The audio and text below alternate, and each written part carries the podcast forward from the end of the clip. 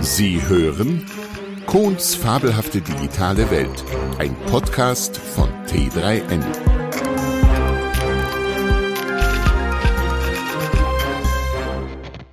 Unsere Zukunft ist digital. Unsere Zukunft ist rosig.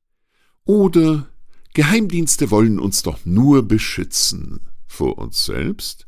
Oder Privatsphäre wird überbewertet. Unsere vertrauliche Kommunikation ist sicher? Nicht mehr, wenn es nach dem Willen der EU-Kommission geht, wie ein frisch gelegtes Papier aus dem Europarat dokumentiert. Geschätzte Hörerin, geschätzter Hörer, eigentlich hatte ich mir für diesen Podcast vorgenommen, adventliche und vorweihnachtliche Stimmung und intellektuellen Zimtsternduft zu versprühen, aber in Anbetracht der neuesten Entwicklungen will mir dies nicht so recht gelingen. Ich wollte nur noch Nettes und Liebenswürdiges über die Digitalisierung unserer schönen analogen Welt und über unsere digitale Zukunft schreiben, aber das mit Christkindlein 2.0 will mir nicht so recht aus der Feder fließen. Dafür bitte ich Sie um herzliche Nachsicht.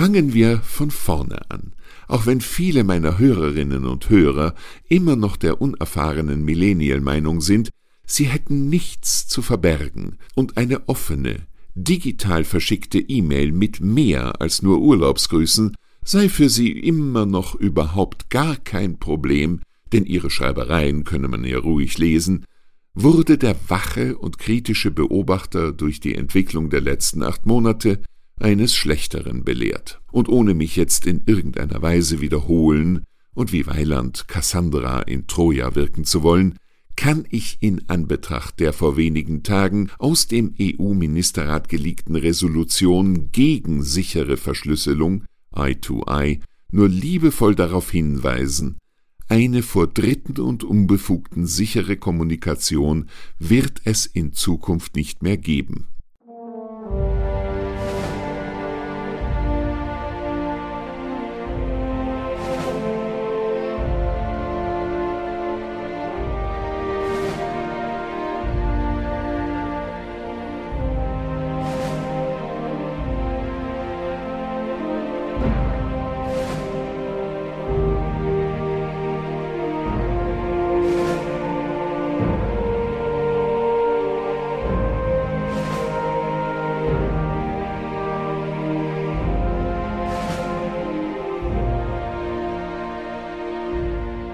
Zumindest nicht auf digitalem Weg.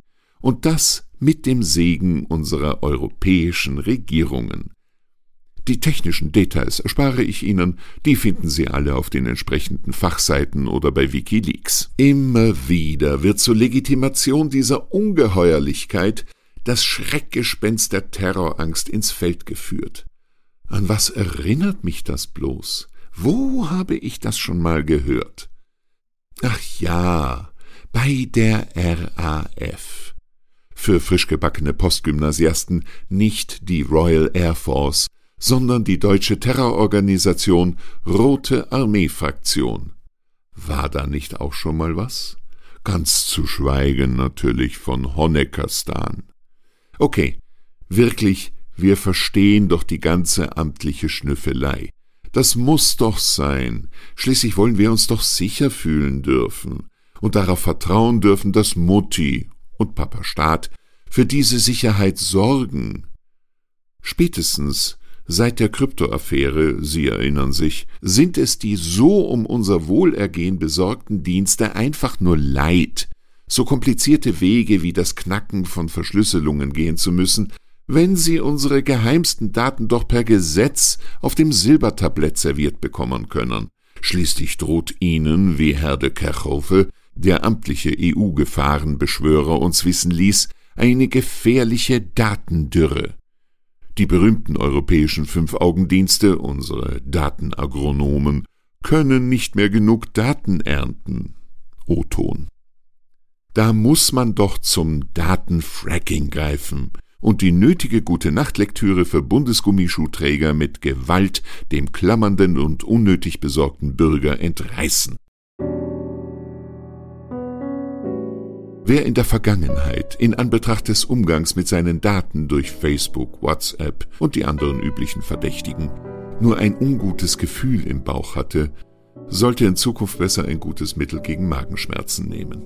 Da seit Muttis gefährlicher Drohung, dass nach der Pandemie nichts mehr so sein wird wie früher, auch die gesicherte Kommunikation ein Wagnis, mit dem man sich ganz flugs ins Out schießen kann, geworden ist, bleibt mir nur noch die brennende Frage, wie sollen wir, ohne dass irgendein ungewaschener Geheimdienstler seine schmutzige Nase in unsere Angelegenheiten stecken kann, in Zukunft unbewacht und sicher kommunizieren?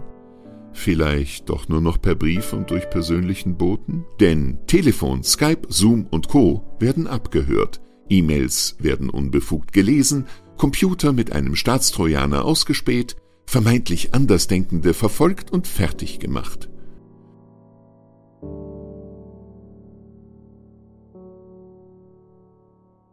In diesem Sinne wünsche ich Ihnen eine wunderschöne Adventszeit. Quellen unten verlinkt. Sie hörten Kohns fabelhafte digitale Welt, ein Podcast von T3N und Kohns Welt AG. Sprecher und Autor William Kohn. Musik Tom Putsch. Eine Produktion von T3N und Kohns Welt AG.